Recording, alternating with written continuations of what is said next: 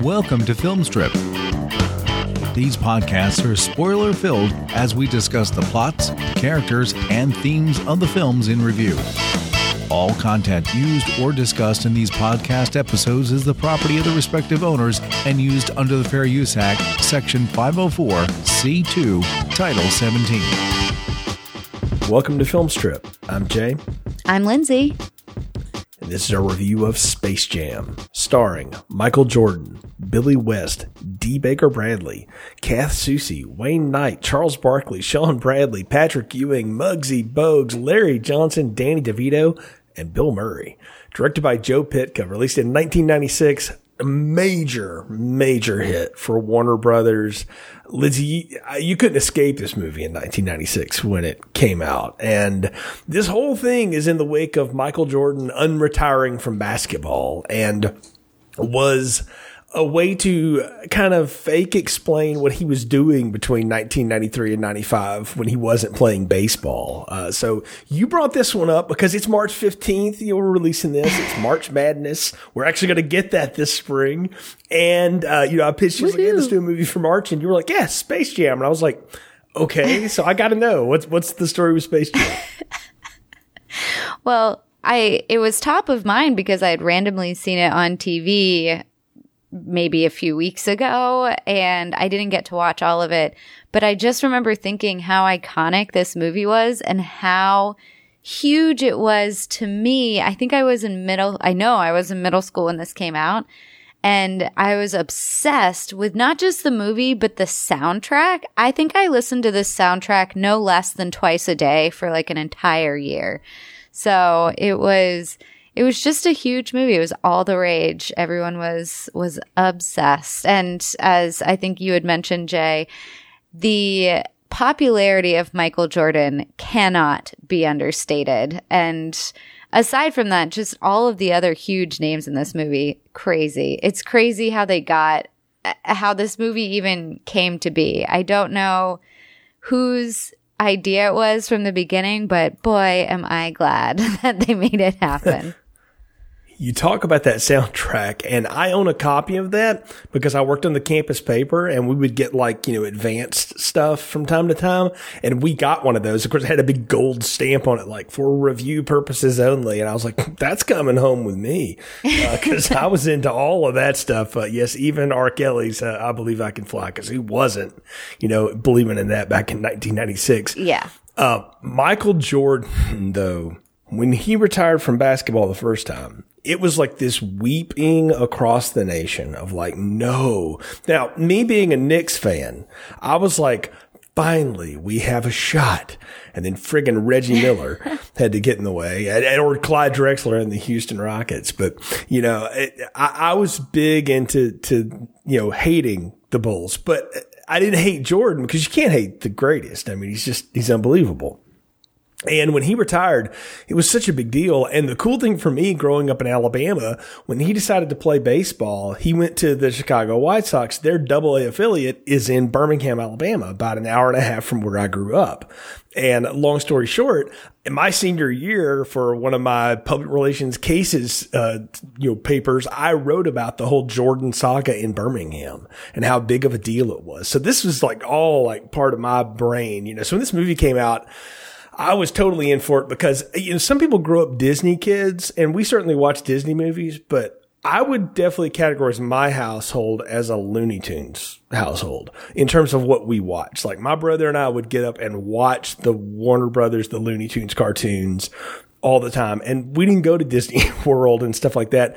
If we went anywhere big, it was Atlanta to Six Flags, which had all the Looney Tunes stuff in it. Still does. And so I'm a huge Bugs Bunny fan. Sylvester the Cat's my favorite Looney Tune character, but I mean, who doesn't love Daffy and, you know, all of them, right? So I, I could watch that all day. I, I'm 44. I could still watch all of that. and this all came about because Michael did a couple of commercials with Bugs Bunny. Just as kind of a, a joke, as a Nike thing. Right. I forgot. And the guy that directed that. this directed those, and and they were like, you know, we could do this. And really, this movie owes itself because this little movie called Who Framed Roger Rabbit happened, and people have tried to recreate that forever. And folks, I will tell you now, go back in the archives of Filmstrip, episode ten. You got to go way back. Um, Anna and I reviewed that one way back when. You can hear what we thought about it then. But yeah, so this movie to me was like, I'm going to get Michael Jordan playing basketball with the Looney Tunes. It's going to be kind of Roger Rabbit. I'm in. You know, it's I, I was down for all of this. So I, I remember this one distinctly when it came out, but truthfully haven't seen it in probably 20 years. I mean, it's been a long time since I since I watched it before you brought it up for this review. Yeah, I love what you said too about you're either a Disney family or a Looney Tunes family. And maybe that's why I like this so much too, because we were 100% a Looney Tunes family. We got, because Yeah. that's before Disney Channel was standard on cable. So every, it was like Yes. one week a year you got free Disney Channel. But my parents were going to shell out the money just to get Disney Channel for us. So we always watched like Looney Tunes on TNT because that was free. And so that's, that's what was on. Maybe that's why I like it so Absolutely. much. It's Yeah. great. This is why we're friends, Liz. This is why we're, we're both? Looney Tunes families. That's why. Yes, yep, that's I get that's it. That's what it is. Makes sense. But no, but it was it was all of this, and it it is funny now to kind of look back with you know my cynical old age and go like you know there's all the rumors of why Jordan retired. He had to step away because of gambling and all this stuff, and I you know I don't really think I, I really think it was a lot of his dad died. He was exhausted. He was just done. Uh, The uh, the last dance thing that they did on on ESPN last year, which I think is on Netflix now, about him coming back and doing one more run with the Bulls and all that stuff. It's a really good doc, and probably the best meme out of it is the Jordan bit about like, and I took that personally, and that could kind of like be on his headstone. Like Jordan has sort of always taken everything so personally. Yeah. And it's never worked out well for the people on the other side. In fact, that's even part of the plot of this movie is he takes it personally.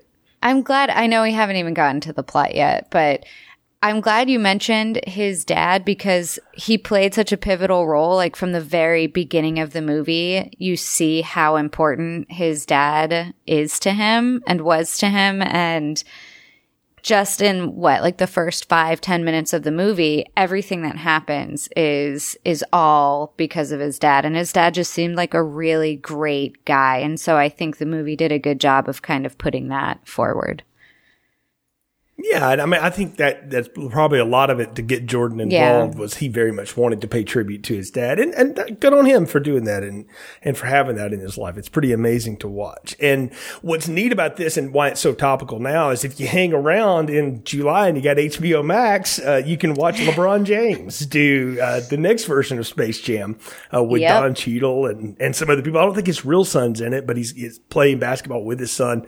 Um, will probably be good. And there hasn't been a basketball star as big as Jordan until LeBron. I mean, Kobe Bryant was a big deal, but there were a lot of big deals when he, you know, he was big. I think LeBron has kind of transcended to that moment now too, where he just sort of owns the league the way Jordan did.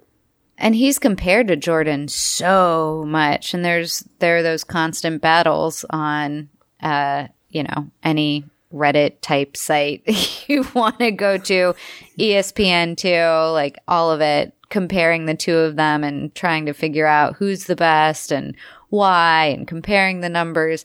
Most people agree that jordan is you know one step above but lebron still has some gameplay in him so but it's cool that he's going to be in the next Space Jam. Well, Lindsay, let's get into this. Go through a plot summary here real quick on Space Jam, and then we'll talk about the movie. So Michael Jordan is enjoying retirement on a golf course when out of nowhere he's taken captive to the Looney Tunes world by some of our favorite characters. Bugs, Daffy, Sylvester, the whole gang, uh, Yosemite Sam. The Looney Tunes are kind of in a bind. Uh, they challenged a group of aliens called the Nerdlucks to a game of basketball after the group was sent to abduct them to be a part of their evil boss, Mr. Swackhammer's amusement park and have to tell bad jokes at a, at a club the rest of their lives. So the Nerdlucks, though, have a total advantage because the Looney Tunes thought they were just going to run over this bunch, but they've abducted the abilities of some of the NBA's top stars, all those NBA players besides Jordan I mentioned in the opening there. And so they're playing, uh, but they're a lot bigger, and now they're known as the Monstars. So our animated friends pin all their hopes on Michael Jordan, as Bug puts it, we need your help. And he agrees to help them against the Monstars challenge after they kind of wound his pride a little bit. So Jordan and the gang struggle mightily in the game, but they rally in the third period using all the good old Wile E. Coyote Acme products and the classic Looney Tunes gags. And J- Jordan negotiates with Swackhammer not only to let the tunes alone and out of their, you know, bed or whatever with him if they win, but to return the stolen talents of his NBA friends in exchange for if he loses, he will come and be the star attraction Swackhammer is looking for on, uh, you know, Moron Mountain. So only seconds left in the game and their ranks decimated by the physical play of the Monstars. Jordan, Lola the Bunny, who's the new character here, Daffy and Bugs, and a surprise entrance of Bill Murray find a way to win when Jordan remembers in Looney Tunes world, he can use exaggerated movements to hit the final bucket and win the game. He basically stretches himself from half court and dunks the basketball in. The defeated Monstars turn on Swackhammer and shoot him off in a rocket. And the Looney Tunes uh, decide, you know, hey, we can make friends with these guys. Uh, no reason for y'all to have to go back to work for him. So they take them in.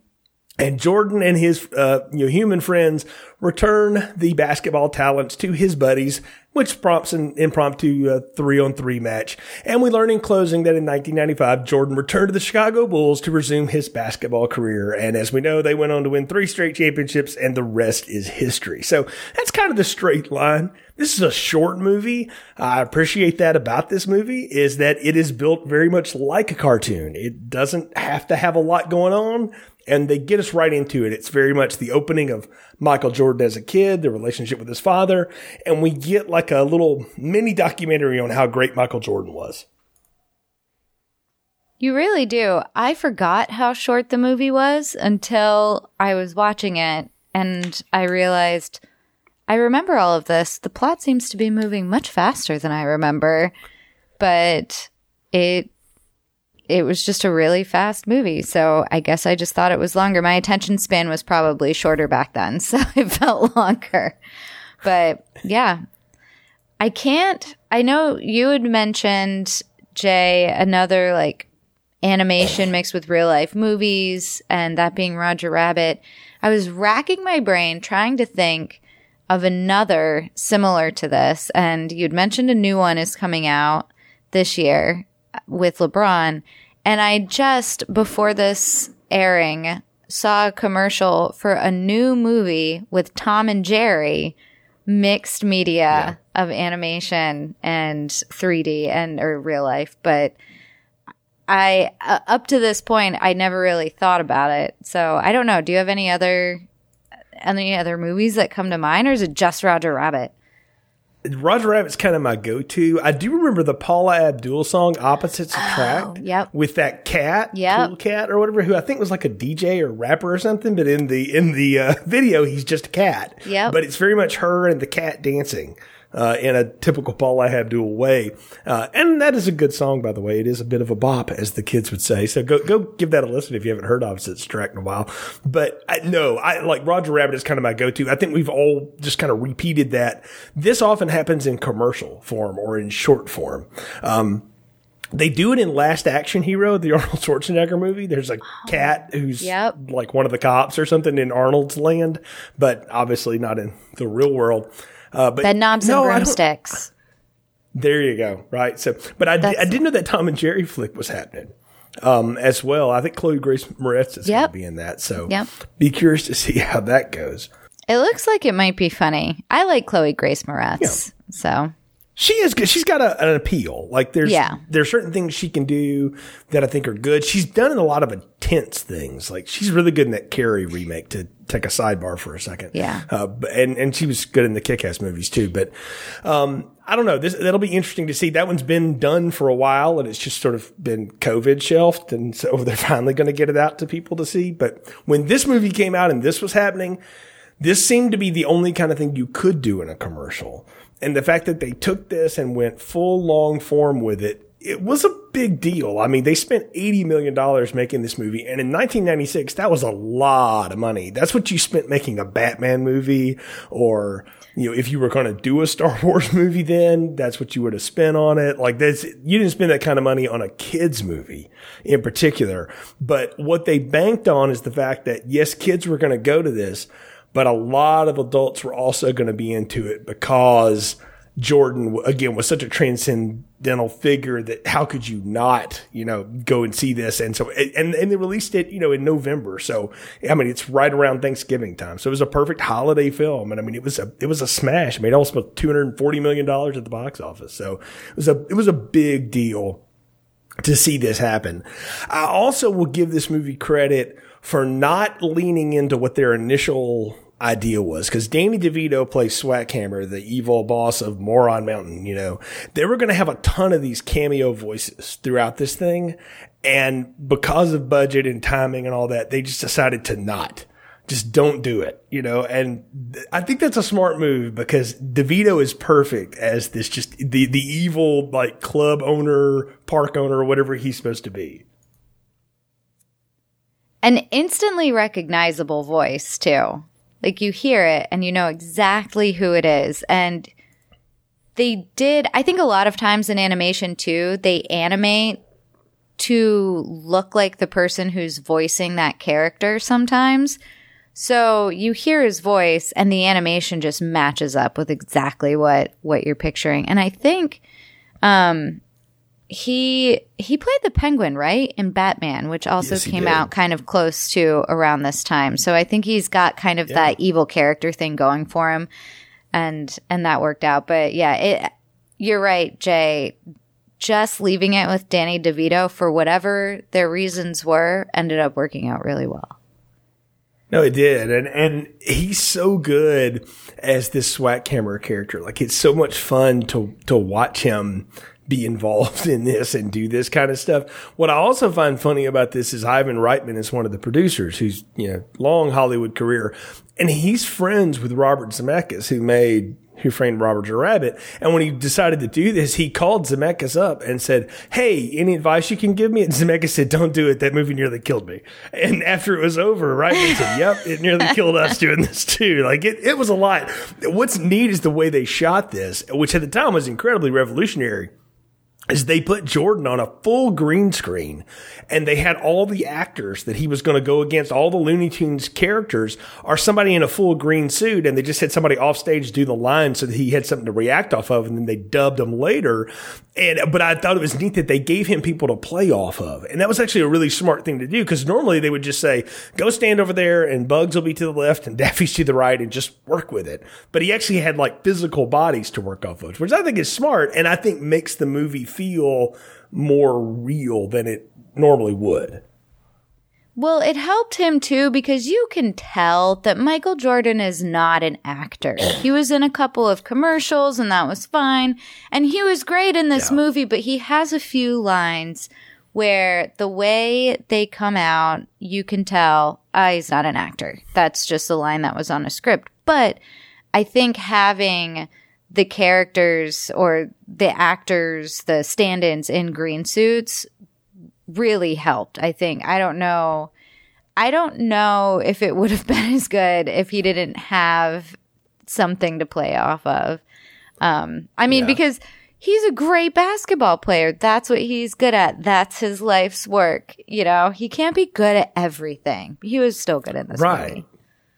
Yeah, I mean, he's good in this, but you're right. You can tell he's not a natural actor or a performer. So like it's like Jerry Seinfeld. He's not a natural actor. So when he created Seinfeld, they surrounded him with other really good actors. And that is Yes. basically what they did with Jordan, which actually is a good segue. How did Bill Murray end up in this movie?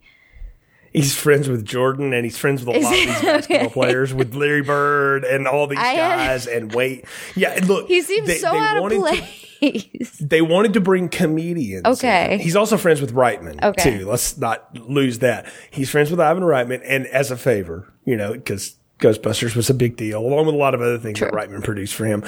They they brought him in, and he he was a, he was a big basketball fan. Burt Murray's kind of a famous basketball fan, and so to have him come in and be part of the golf course. I mean, I think it's great when Michael gets abducted on the golf course, and Wayne Knight, is supposed to be playing like his um, personal assistant or whatever it is, getting him from the golf course to the next baseball game or whatever. Is, is like talking to the whole like Michael, come back, we've got to make the game, and and um, uh, Bill Murray's like, come on, Larry, you know they're playing golf with Larry Bird, and he and Larry get in the golf cart. He's like, I'm going to give us a two on that last one, Larry. I think that, I think neither one of us were emotionally prepared to play through, through that, and like, yeah, I can live with that, you know. And I I loved Bill Murray's just comic peppering in this movie, and I think that's what they brought him in for. Is we need to have somebody that can really carry the funny when the Looney Tunes aren't on the stage. Just in that scene, there are a few for me iconic lines that I that I can't I still think about years and years and years later. I still think about them. And one of my favorite ones is when he's talking to Michael about playing basketball because all these famous basketball stars have started to like lose their lose their talent.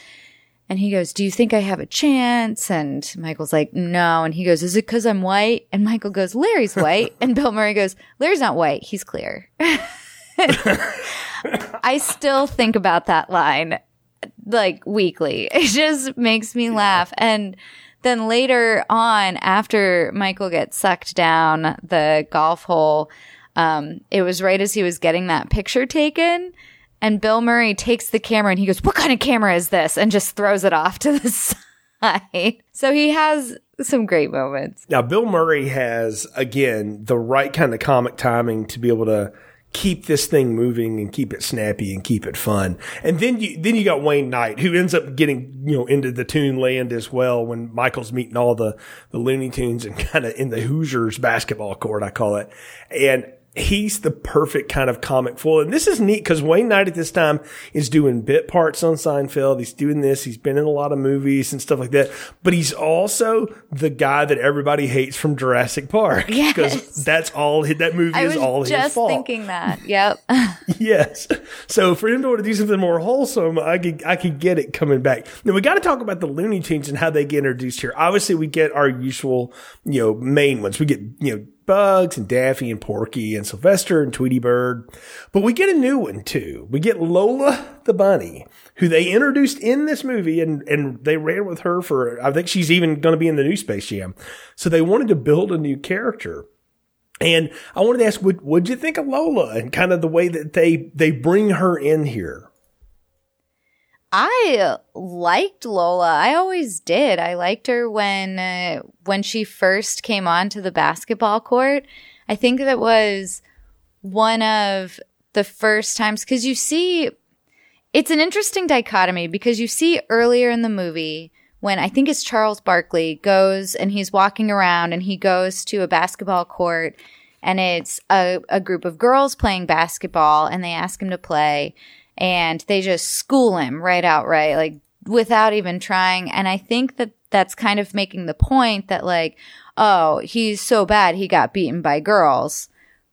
But then you see Lola Bunny come onto the scene and it's like, no, girls got game. So mm-hmm. What I, what I love is how you know Bugs does his usual 1940s, you know, hey doll, how you doing? kind of thing, and he's trying Yeah. to charm her like he always does, and she's like, hmm, let's see, and so of course she you know runs circles around him, and like, don't ever call me doll again, you know, and I I love that though because that's a kind of gag that would happen on Looney Tunes all Yeah. the time, like they had done that forever, and I I thought that was really funny. We should say too that's all being juxtaposed with the main basketball stars who've been ripped off by the Nerdluck monstars now and what's funny about that to me is Muggsy Bogues was a magician with a basketball. He's the littlest guy out there. I mean, he can, you know, he could dunk and everybody thought he was so cool. And then you've got Larry Johnson, who was a massive, you know, up and coming star. He was a star in college at, UNLV and then was a huge star in, in the Charlotte Hornets uh, basketball franchise. You got Barkley, who's his own personality. You got Patrick Ewing, who is one of the toughest guys to ever play in the middle and, and had a huge personality too. And was actually a really good actor, kind of oddly enough. I thought he was much better than you would have Yeah. thought.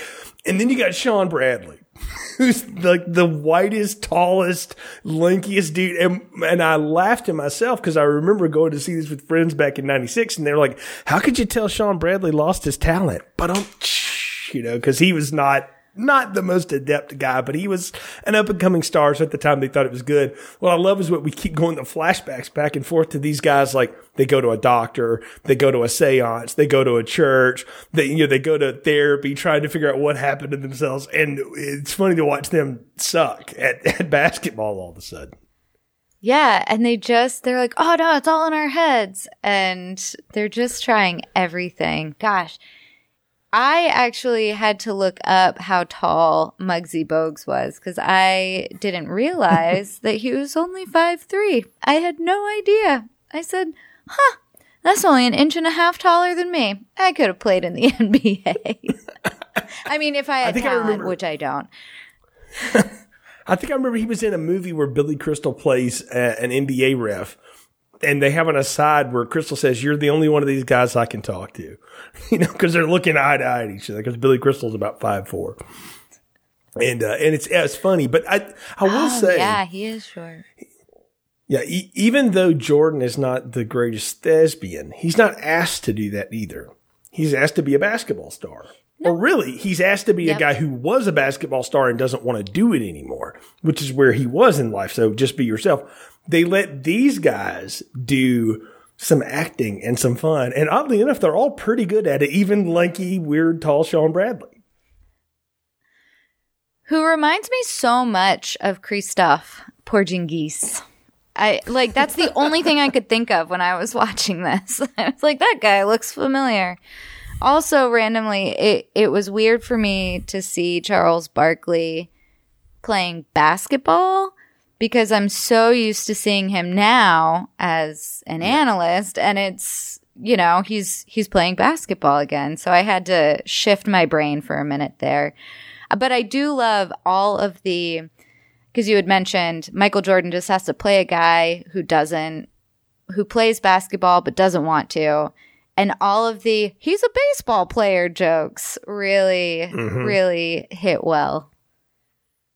I'll give Jordan credit too for allowing himself to be poked fun at. Yeah. Yeah. and because everybody gets a shot at him for it at one time or another. And he's just like, okay, fine. You know, what else was I going to do? And, uh, you know, I, again, he wasn't a great baseball player by any stretch. He also wasn't just horrible either. He was actually decent at it. I mean, for a guy to switch sports like that who hadn't played since he was a kid to go hit 270, that's that's not that's not easy to do. You just can't do that unless you have some skill. He just wasn't as good as you know he was on the basketball court. Uh, but I, I did appreciate the humor of that that they let they let more of that go on and that he kind of you know smirked it off and sort of seemed to have some fun with it.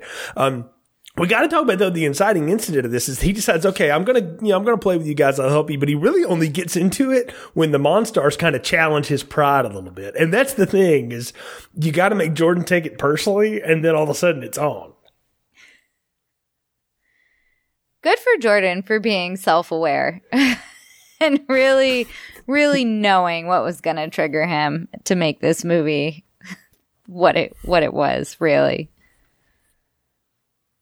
Yeah, and what's funny is is again now that meme is everywhere, and I took that personally, and I'm like, that's been his whole life, y'all. If you think that's new, you weren't paying attention. like, that's Michael Jordan because you know that's the story. He got cut when he was in high school, and they told him he wasn't fast enough to play at North Carolina, and all this stuff. And it's just he's always kind of lived with this chip the size of Montana on his shoulder, and it's just sort of how he operates. I mean, some guys that's just how they motivate. Yeah, and it's worked for him. I remember being in elementary school and teachers harping on us like you know Michael Jordan he didn't get he didn't get on the basketball team the first time he tried out but he worked really hard and grew 2 feet and then he made it and you're like oh okay.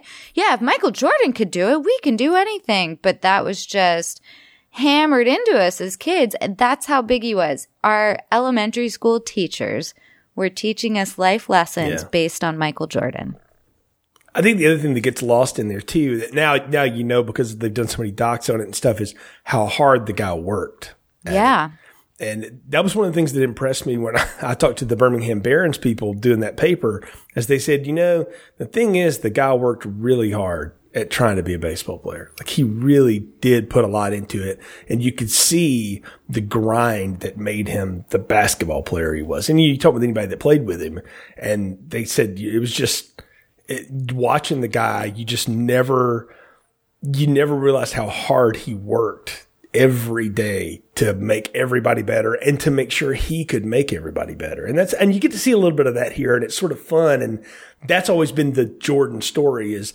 not only you got to have talent, but you got to work really hard Yeah. too. Yeah, I I can't help but think of that first scene in the movie where he's up past midnight. He wakes his parents up and his dad's like, "What are you doing?" And he goes, "I can't sleep." And he's just down there shooting shooting some hoops. I mean, it's the way the guy was. Yeah. I mean, it's just how, it, how he is, just how he still is That's today, how you know? greatness is made, folks. Yep. You got to work real hard. And speaking of working hard, trying to figure out how to mix the wackadoo humor of the Looney Tunes against such a stoic person as Jordan was not an easy feat. I, I really appreciated how, and you know, there are four or five people wrote on this thing and, and truthfully, probably 10 people wrote it, you know, when it was all said and done having to to figure out how can we make Jordan not seem so stiff and seem funny, but we don't get him to say jokes is a real testament to the work that Joe Pytka and everybody putting this movie together did because it comes off really seamless and you realize it's it's not it's all edited and stitched together. So the thing that immediately comes to mind is there are two moments where Jordan just seems like so likable and personable. There's one that's just a shot of his face and he's sweaty and he's got this big grin on his face, and that's toward the end of the movie. But the first one before that is his halftime speech. And he starts into the halftime speech and he goes, Hey guys, we got to do better, whatever his line is. And you hear Daffy Duck, Oh yeah, let's hear the story. and just like you have this Daffy Duck, terrible at Daffy Duck, folks. Sorry, but you just hear Daffy Duck's commentary, like super sarcastic commentary, under this mm-hmm. really what would normally be a motivational halftime speech. And it is so funny. And then you have Bugs Bunny coming out with Mike's secret stuff, which just cherry on top there. But moments like that really, really helped work that angle. I think they figured out that you know we're going to have the new character with with Lola, and we'll give her her moments, and we'll have everybody else do like little stuff. But this is really the Bugs and Daffy show. And and anytime Looney Tunes wanted to do a movie, they almost always built it around those two characters because they were kind of always at each other's you know. Uh, they were in each other's face all the time for something, you know, and there's tons of jokes about it. You can go look them up. But what I love is when they, they get sent on the mission to go get Michael's gear, you know, from his house, right? So they have to tunnel and do all that. And I love that they are like breaking their own character. And what you're supposed to realize is you're watching two actors talk behind the scenes. Like, do you ever get anything from all of those, you know, commercials we do? No, our agents are getting screwed on this. And I, I love that. It's like, wow, Bugs and Daffy are like having a drink at the bar and going, did you get any points from that? You know, it's, it's neat to watch them pull the curtain back on that. And that's for the adults. Like the kids are just like, what are they talking about? But for every mom and dad that was there or people like me in, you know, college or whatever, it was like, oh, that's funny. That's funny to watch them get to do that. That's great. I honestly, I did notice that, but it didn't even register in my brain um, until now, really. I think now, Lindsay, like so much of animation has become so adult, like South Park Oh, yeah. and Rick and Morty and, and, you know, Adult Swim and all of that stuff has, has made that where it's not as novel. In 1996, that was like, what? You know, like you just didn't see that kind of stuff. So that's what makes it stand out is these characters from childhood who are talking like people who have jobs. They're not just a cartoon rabbit and a cartoon duck anymore. You know, they're, they're about like their lousy contract and why are we doing this? And, and you have to ask yourself, like, why are Bugs and Daffy doing that work? Don't they have people to do that at this point in their career? Or and you realize that no, they no, they don't because they're in danger of having to work a lousy club on Moron Mountain for the rest of their lives if they don't win this game. Yeah, and didn't when Bill Murray shows up at the game at the very end and Daffy asks him how he got there, and he said like he knew someone who knew someone, and Daffy goes, "Oh yeah, that's how it goes." Hollywood. Yeah, exactly. Hollywood, exactly. And that's what's funny about it, though, is you can mix all of that stuff and make it go. Now, what do you make of the game? Because I got to say, that's some of the best work of the animation and of the direction of this is how much they were able to infuse what pro basketball in the 90s and what pro basketball playing against Jordan in the 90s was like with a bunch of cartoons. I mean, that's some of the best work of the movie. Yeah, no, that was fantastic. It it didn't again really it didn't feel like Jordan playing with a bunch of cartoon characters. It just felt like Jordan playing basketball with a bunch of other basketball players. Yeah. And I did. Apparently, they built him a basketball court to play on set so that he could play during breaks and he would play with all of the other, like, retired basketball players. Um, just I guess because that's what he liked to do. But it really felt like a real basketball game, tune style, and they did a great job with that. I don't even I animation is so is such a foreign concept to me that I don't even know where where you would start in animating something like that. But it was it was a phenomenal piece of work. And like we said earlier, the way they did it is they had him play against people on a green screen that then they could animate later. And so when he bounces off of somebody, they have to draw that, that bigger person. And all the people, what's funny is all the people in the green stuff are about six inches shorter because you don't find people, you know, six, six and above to do that. But they, they, you know, he would bounce them off of him and go around them and then they would animate the big monster to go, you know, by him or whatever. And the fact that it doesn't look, so plated together is what's amazing. And I mean, we're talking about a movie at this point that's 24 years old and it still looks good. Like it all works. That's the testament to how well it was put together and the artistry of it. And that's, that's kind of a, you know, nerdy film thing, but honestly, you, you can't geek out over that enough as far as I'm concerned. The way that that all works and Michael Chapman's cinematography and the way that they mat all that together. And again, they got a director who was used to doing this kind of stuff. He had done those, you know, crossover commercials and things. So it makes sense. Yeah. The, I think it was with 10 seconds left is when Michael Jordan learned that he could also do the tune stuff. And that was the one, that was the one hole in the writing when he looks at Bugs and he goes, 10 seconds to go. Thanks for letting me know. And I was like, dude, you were literally balled up into a tiny little basketball and bounced by a Monstar. Did you really not realize that you were capable of doing all of the other Looney Tune stuff too? Come on, man. Come on, man. yeah, come on. It would have been a little bit more, but, but I do love that, and that's kind of a gag in, in Back to the Future Three. Is you're not thinking fourth dimensionally, Marty. It's Bugs going. You're not remembering. You're in a cartoon, Michael. you get to. We've been telling you yeah, that since you got yeah. here. Just figure it out. I mean, it, it, that's that's the funny part is because the Looney Tunes though, and I think that maybe is why I always liked them because I'm just sort of naturally a smartass anyway. Is that they kind of are all two, and they're like, well, yeah. you figured it out, smart guy. You're the basketball star, you know, and and yeah I, I love that. It's like, th- thanks for the heads up, the tip. Um, but, but hey, it, it is a great thing. And it's, the, it's the, it's the Jumpman symbol. It's the Jordan symbol, the, you know, the free throw dunk line yep. thing. He just does it from half court and realizes my arm can be Stretch Armstrong now and I can just drop the ball in with a second Whoop. to go. So, yep. Yeah. Which smart move, Michael. Good time management. Don't give him the ball back. Excellent. Because you know, your team is depleted. Yeah. So Plus, you have Bill Murray begging for the ball, which that would have ended badly for everyone. Bill Murray actually played pretty well. He had some he had some pretty sick moves on the court. I remember I don't remember he did this weird like fake pass thing and I was like, "Okay. Okay, Bill Murray, he could play basketball. Maybe not against Michael Jordan, but he's got some moves." I wasn't expecting that. Yeah, it's, it's not what you, you expect to see. And of course, that's the big win. And what, what I like too is that, you know, again, this movie is, it's a kid's movie. So there's got to be some life lessons to it too, like we've talked about. And the whole bit about Jordan, don't give up and work hard and all that stuff.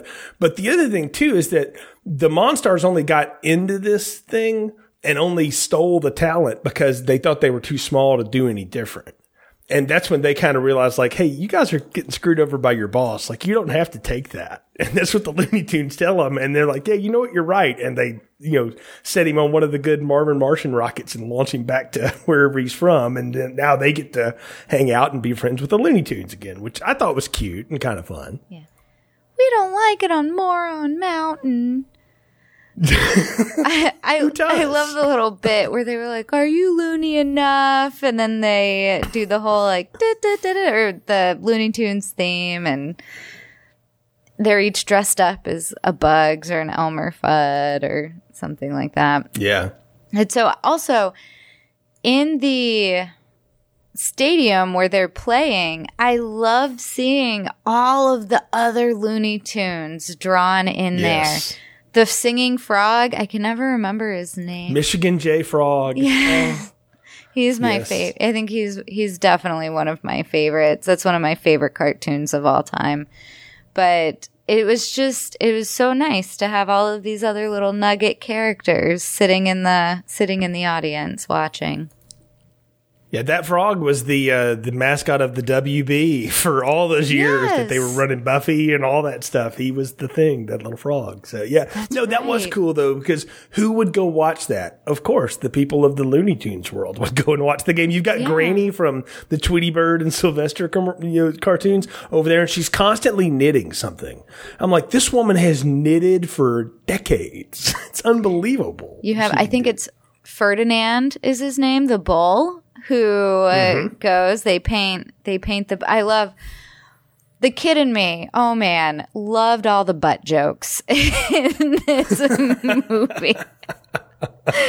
there were, there was, there was no shortage of butt jokes in this movie, and I just remember. Yeah. I can I can feel being a child and thinking that is the funniest thing on the planet. So they definitely catered to to both audiences, Jay, as you've already mentioned, but you gotta love a butt oh, yeah. joke. I mean, they're still running them today, yeah. you know, at this point or whatever. I mean, it's, it's great. But Michael goes back and he's got the magic basketball to return yes. the talent of all of his friends. And what's funny is that they're on the, you know, in that practice court and Charles is like, face it, guys, we suck you know, and they're like, yeah, what are we going to do now? You know, and they, they don't know what to do. And Michael's got to coax him into touching the ball. And they finally get their thing back and they're like, you want to play a little basketball? And he's like, nah. And they're like, well, I guess cause he's too busy playing baseball now. They have to get one more baseball joke in there.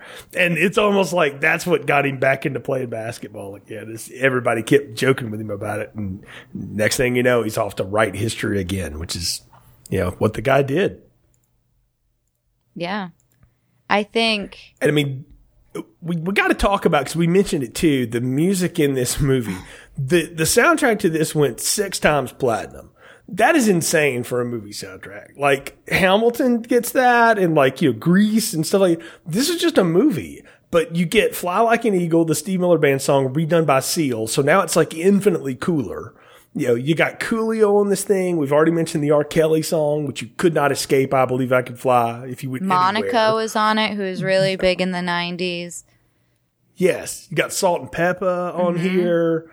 Um, I mean, you got All-4-One. Who can forget them? Oh yeah. You know, the the precursor to the Backstreet Boys. You know, groups like that. The Spin Doctors did a song with Biz Markie. Now, come on, that's a mashup we were all waiting on there is truly I don't think there's a bad song on that entire soundtrack. You know, you get an album and there's there's always you have your two or three favorites and then there are the other songs that you slowly learn to like. This was just hit after hit after hit after hit. It was and there's a reason I I listened to it so many times and there, I still have the CD. and not that I can play it in anything that I own, but I still have it. And I guess I could find something, but um, it just and and now because I listen to those songs so much, now every time I hear any of them in any context, I immediately think of this movie. I mean, the soundtrack just I don't I don't know who pulled it together or who who the sound designer was, but man, they deserved every the, award. The, they like it. It was so good. I mean, James Newton Howard did the score or whatever, but Warner Brothers and Atlantic Records pulled this thing all in the pile together. And, you know, you had all the, R. Kelly had a big, big hand in it, um, and pulling it all together. And a lot of these people, they just, you know, wanted to work together. And I think they all knew too this is going to be huge. Y'all. Yeah. Like Michael Jordan is in a movie with Bugs Bunny. It's, it's going to work. And I mean, for years, Lindsay, until like EDM really became like a thing, like you couldn't go to the gym and not hear the Quad City DJ spin. I mean, it was on every, you know, loop in the, in the gym forever. So yeah, and it still is to this day. And so yeah, no, they, they had a lot of people working with them to make this thing happen. And again, credit to them for realizing, hey, let's put some real music with this to go with the score, which is already fun, and see what happens. And what happened was the number two album, you know, of the year, and, and yeah. six million copies later. So it was, it was as popular. Played at every middle school and high school dance across the country. Yeah, yeah. For you, I will, and I believe I can fly. Yep. That's yeah, that's it yeah, couples skate. You know, we're gonna bring it down. Slow and, dancing, leave room for Jesus. yeah, and, and then again, I can't put over enough that Seal cover of "Fly Like an Eagle." I think it's unreal because he's just got so good, infinite cool. Yes, he's just so cool, and you put his cool voice on that tune, and it's like, yeah, that that was a genius move. Whoever came up with that. Yeah. So no, it's, it's hard to underestimate how big a deal this movie was, but does it hold up? Does it last the test of time? It's time to get final thoughts, recommendations, popcorn ratings. Lindsay, what are yours for Space Jam? Oh, man. So I have to give this a large popcorn rating. I, Michael Jordan was great. Anything with his stamp on it in the 90s cannot be underestimated or underrated. And when I first started watching this, I was like, man, there are so many huge names in this movie. That's crazy. And so many huge names on the soundtrack. And then you remember everyone wanted to be a part of Michael Jordan and his return to basketball and not even just like in general, everyone wanted to be a part of anything he was doing. He was just this golden boy of the 90s and it, everything he did was so special and this movie is no different. So, large popcorn from me. I love it. I will definitely be watching it probably a lot more. in the next few months now that I have it. And uh, I might, you know what? I might even break out that old CD and pop it into something that'll play it put it put it in a computer, drop it on your phone. My computers don't even have disk drives anymore. Laptops don't have disk drives anymore. I might have to buy. Yeah. I might just have to buy it on iTunes. Maybe time to double dip and repurchase yep, on that. Might be. I'll, I'll agree with you on something that everybody wanted to be a part of Michael Jordan's whatever in the 1990s. You just couldn't escape the guy. And to this day, I think he still has that kind of drawing power. This movie is exactly the kind of showcase you would want for the biggest sports star in the world. And you put him up against iconic cartoons like the Looney Tunes and and then you surround him with all of this good comedy and all this good music, it's a recipe for success. And the best thing about this movie, the smartest move of it, I'll go back again, is how darn simple it is and how short it is. Now, part of the shortness is probably because that, you know, this is really hard to animate and make this work. it takes days to get like three seconds of film done, but also it's because it's a good economy on the screenplay and the script and everything else. It, it all still works. And, all these years later, this movie still works. It's still a ton of fun and it is totally worth watching. And if you're going to watch the new one and who's not going to, if you've got HBO Max, you're going to check out, you know, LeBron and, and all of that. You gotta watch the first one. You gotta watch the first Space Jam. And I imagine there will be more than a few passing nods to the old movie in the new one. So if you, if you watch it and then watch the new one, I think you'll enjoy it when that comes out later this summer. But been a lot of fun. I'm to join you in that large popcorn. I think it's that. And I would give that soundtrack that as well. That, that soundtrack is huge. So go throw that in your Spotify, throw it on your Apple Music, give that a listen and uh, see what you think. Folks, it's been a, a lot of fun talking about this here because it is basketball season. I mean, so we needed a basketball movie. And I mean, you know, there's a ton of them out there, but eh, Hoosiers is obvious. Blue Chips is a little dark and weird. And, you know, some of those other ones are a little too cheesy. I mean, if you're going to do it, Space Jam's the way to go, I would say. This is definitely some of your March Madness watching too. Absolutely. So as you're filling out your office pool, even if you're doing it in distance like we all are working now, at least you can have a little space jam together. Everybody can have some fun with that. Throw that on your you know your Friday Zoom happy hour call with everybody, and, there'll be a lot of people in the room that go, "Oh yeah, Space Jam! I remember that." Folks, thanks for listening to this latest episode of Film Strip. Follow us on social media at Film Strip Pod on Twitter, Instagram, Facebook. That's where you can find links and posts about all of our upcoming shows. You can find a post uh, to our Letterboxd page that has all of the movies we've reviewed. We're almost at episode 300, Lindsay, 11 years in here as we go. And of course, if you go to filmstrippodcast.com, that'll take you to our Anchor by Spotify page where you can find all the places you can find the show, Apple, Spotify, Google, you name it, we're there. Leave us a positive review, share the show with your friends, drop us a line too, let us know what you think of the movie and the review. We appreciate the support. So for Lindsay, I'm Jay. Thank you for listening to Film Thank you for listening to Filmstrip. You can find more episodes on our website, filmstrippodcast.com. The Filmstrip theme music is produced and performed by Frozen Lake 121. All content used or discussed in these podcast episodes is the property of the respective owners and used under the Fair Use Act, Section 504, C2, Title 17.